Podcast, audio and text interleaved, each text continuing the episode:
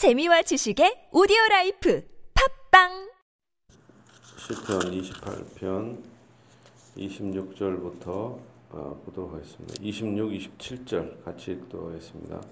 그가 동풍을 하늘에서 일게 하시며 그의 권능으로 남풍을 인도하시고 먼지처럼 많은 고기를 비같이 내리시고 나는 새를 바다의 고기같이 모래같이 내리시도다. 아멘.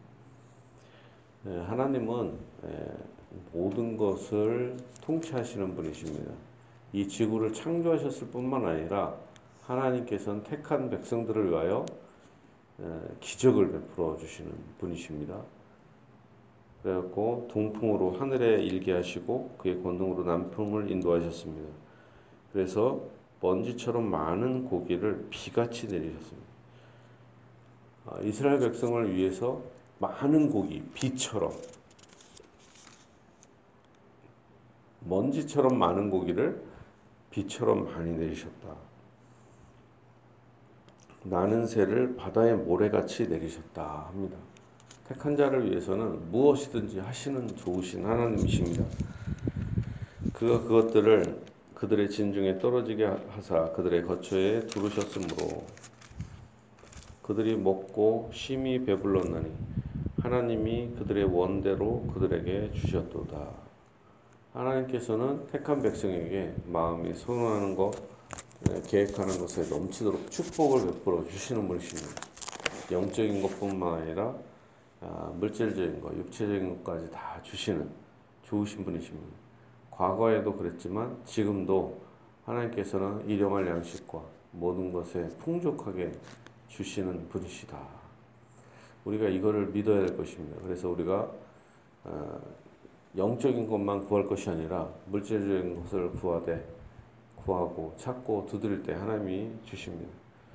30절입니다. 그러나 그들이 그들의 욕심을 버리지 아니하여 그들의 먹을 것이 아직 그들의 입에 있을 때 하나님이 그들에게 노염을 나타내사 그들 중 강한 자를 죽이시며 이스라엘의 청년을 쳐 엎드리, 엎드러 뜨리셨으며 여기서 보면 그들의 욕심을 버리지 않았다. 근데 이 고기를 주실 때 그냥 하나님 우리에게 순수하게 고기를 주십시오. 다른 민족보다 우리가 너무 형편없으면 좀 그렇지 않겠습니까? 이렇게 그냥 순수하게 구한 것이 아니라 원망 불평을 하면서 이렇게 한 겁니다. 그러니까 순수하게 하나님께 구하면 되는데 먹고 싶다고 그런데 다른 데는 주는데 왜 우리는 안 주냐? 이 만나 같이 맛이 없는 것만 주냐? 이런 식으로 이렇게 따지는 겁니다. 그러니까 하나님이 주시긴 하지만 그 원망과 그들의 욕심을 따라서 심판을 하신다. 하나님은 그냥 구하는 자에게 좋은 것으로 주십니다. 그러나 구하지도 않고 원망부터 할 때가 우리가 많아요. 우리는 기도는 하지 않으면서 원망하는 자들이다. 그러니까 하늘문을 여시고 넘치는 것을 주시는 분이신데 우리는 기도는 못하고 절망하고 먼저 원망하고 왜 안 주시는 것만 따지는데 하나님께 먼저 우리가 힘을 다해서 한번 기도를 해보자. 낭망하지 말고 원하는 대로 주시나 안 주시나. 그리고 나서 절망을 해도 늦지 않은데 우리는 전망과 염려를 먼저 한다. 그리고 나서 주실 주신다 하더라도 하나님이 어, 기쁨이로 주는 건 아니죠. 좋은 곳으로 원하는 대로 심히 배부를 정도로 주십니다. 그러나 이스라엘 백성들은 욕심을 버리지 않아서 먹고 있을 때 심판을 받았습니다. 그래서 하나님이 그들의 노염을 나타내서 그들을 좀 강한 자를 죽이시며 이스라엘 청년을 쳐 엎드리, 엎드러 뜨리셨도다. 그런 일이 일어났습니다. 이러함에도 그들은 여전히 범죄하여 그의 기이한 일들을 믿지 아니하였으므로 하나님이 그들의 날들을 헛되이 보내게 하시며 그들의 횟수를 두려움으로 보내게 하셨도다. 하나님이 그들을 죽이실 때 그들의 그들이 그에게 구하며 돌이켜 하나님을 간절히 찾았고 하나님이 그들의 반석이시며 지존하신 하나님이 그들의 구속자이심을 기억하였도다. 예, 믿지 않는 자들은 헛되게 시간을 보내게 하지만 그러나 간절히 주님을 찾는 자들에게는 하나님께서 다시 회복하시고 복을 내려 주신다라는 겁니다. 그러니까 물질을 구하든 또한 재앙이 우리에게 오든 하나님을 끝까지 한번 구해보고 하나님께 그게 매우 필요하다는 것입니다.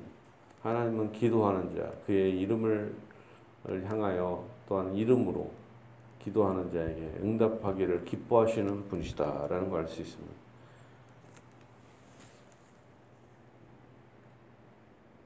하나님은 어떤 분이에요? 반, 그들의 반석이시고 지존하신 분이시고 그들의 구속자이시다라는 것입니다. 애굽 땅에서 구원하셨어요. 바로 왕에게서 예, 구원하셔서 홍해 바다를 건너게 하시고 수많은 애국 군대를 다 쳐서 멸하게 하셨습니다.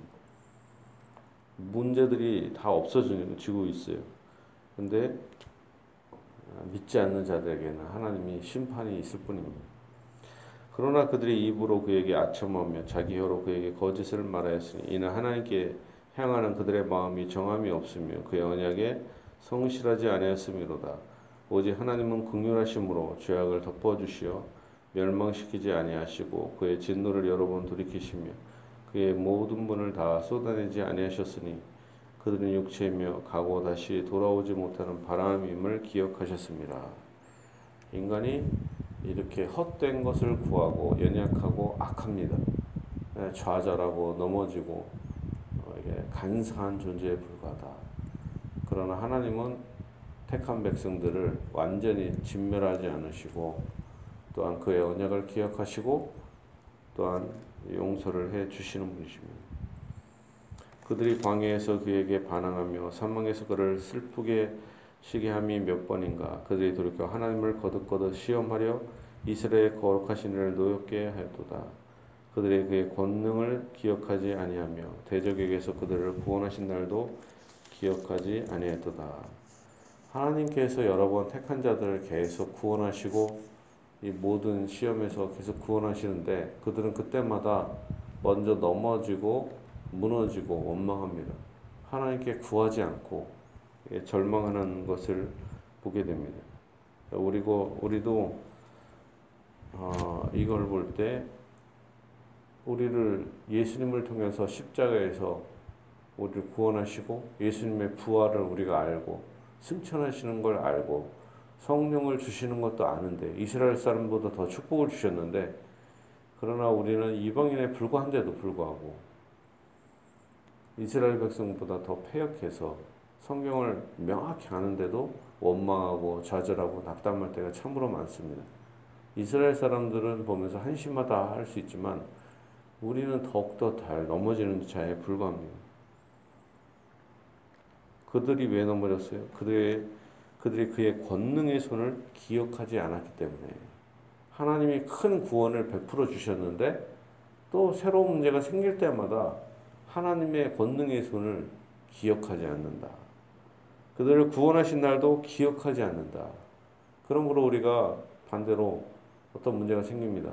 그러면 예수님이 나를 위해서 십자가에 죽으셨고 또한 능력으로 부활하시고 승천할 성령까지 주셨다. 그러므로 우리가 어떤 장애물과 문제가 있을 때 낙담하고 절망을 하는 상황이죠. 환경이 안 좋으니까. 그렇지만 한 번 다시 마음을 추스리고 기도해야 할 것입니다. 우리 인생에 환난이 와요. 고난이 오지만 그러나 하나님은 거기서 좌절하고 넘어지는 걸 원하는 게 아니라 기도하고 하나님의 은혜를 하나님의 권능을 전능하심을 기억하기를 원하신다.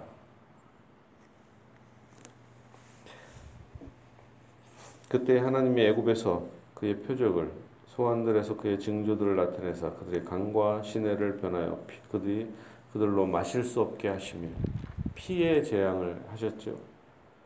쇠파리 떼를 그들에게 보내어 그들을 불게 하시고 물게 하시고 개구리를 보내어 하얗게 하셨으며 그들의 토산물을 황충에게 주셨고 그들의 수고한 것을 메뚜기에게 주셨으며 그들의 포도나무를 우박으로 그들의 뽕나무를 서리로 죽이셨으며 그들의 가축을 우박에 그들의 양떼를 번개불에 넘기셨으며 그의 맹렬한 노염과 진노와 분노와 고난 곧그 곧 재앙의 천사들을 그들에게 내려 보내셨으며 그는 진노로 길을 닦으사 그들의 목숨이 죽음을 면하지 못하게 하시고 그들의 생명을 전염병에 붙이셨으며 애굽의 모든 장자 곧 함의 장막에 있는 그들의 기력에 처음 것을 치셨으나 그가 자기 백성은 양같이 인도해야 되시고 광야에서 양떼같이 지도하셨도다.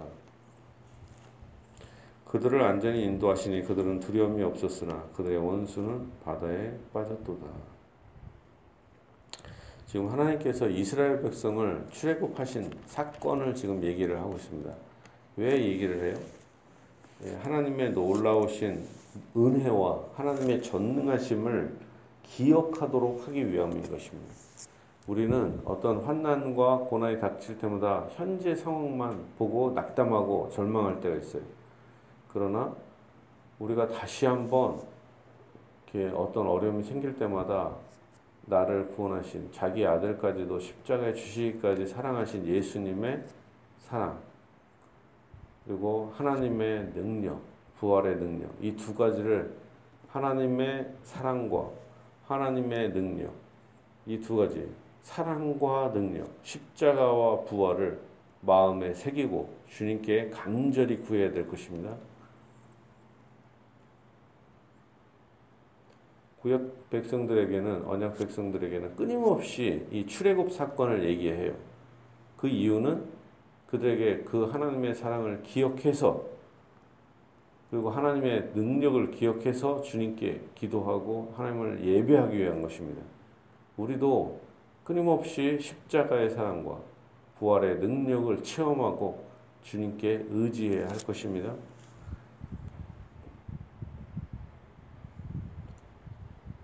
그리고 하나님이 다른 민족들은 심판을 하셨지만 32절에 보니까 그가 자기 백성은 양같이 인도하시고 광야에서 양떼같이 지도하셨다 이렇게 표현하고 있습니다.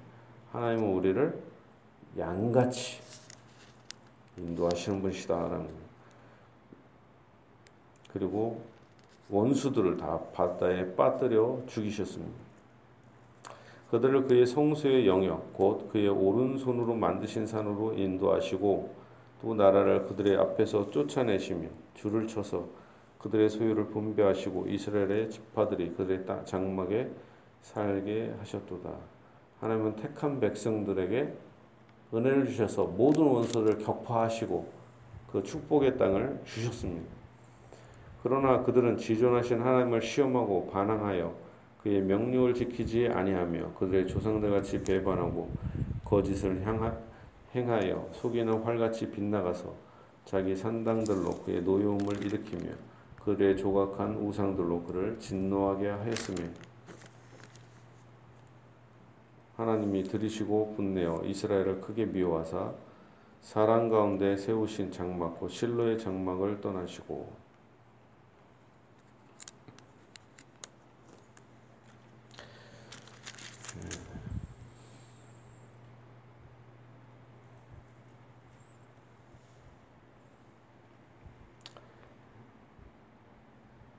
하나님은 택한 백성들을 가나안 축복의 땅으로 인도하셨습니다. 그리고 거기에서 무엇을 하기를 원하십니까? 50절에 54절에 그의 산 만드신 상, 산으로 인도하시고 그다음에 55절에 이스라엘 지파들이 그들의 장막에 살게 하셨다.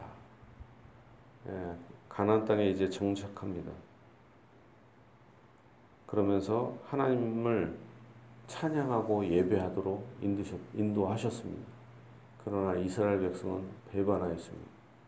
하나님의 사랑을 잊어버리고 그들의 축복된 집, 집 자체에만 빠져서 오히려 그거를 우상에게 바치는 우리도 그럴 수 있어요. 우리가 십자가의 사랑과 하나님의 능력을 체험하고 그 앞으로 나갈 것입니다. 그리고 또 우리의 환난이 면해지고 축복으로만 가득할 때 그때 오히려 자기의 자랑을 벗어버리고 나의 욕심을 벗어버리고 다른 사람을 멸시하는 것을 벗어버리고 오히려 하나님만 찬양하며 이웃을 사랑하는 도구로 우리가 사용되어야 할 것입니다.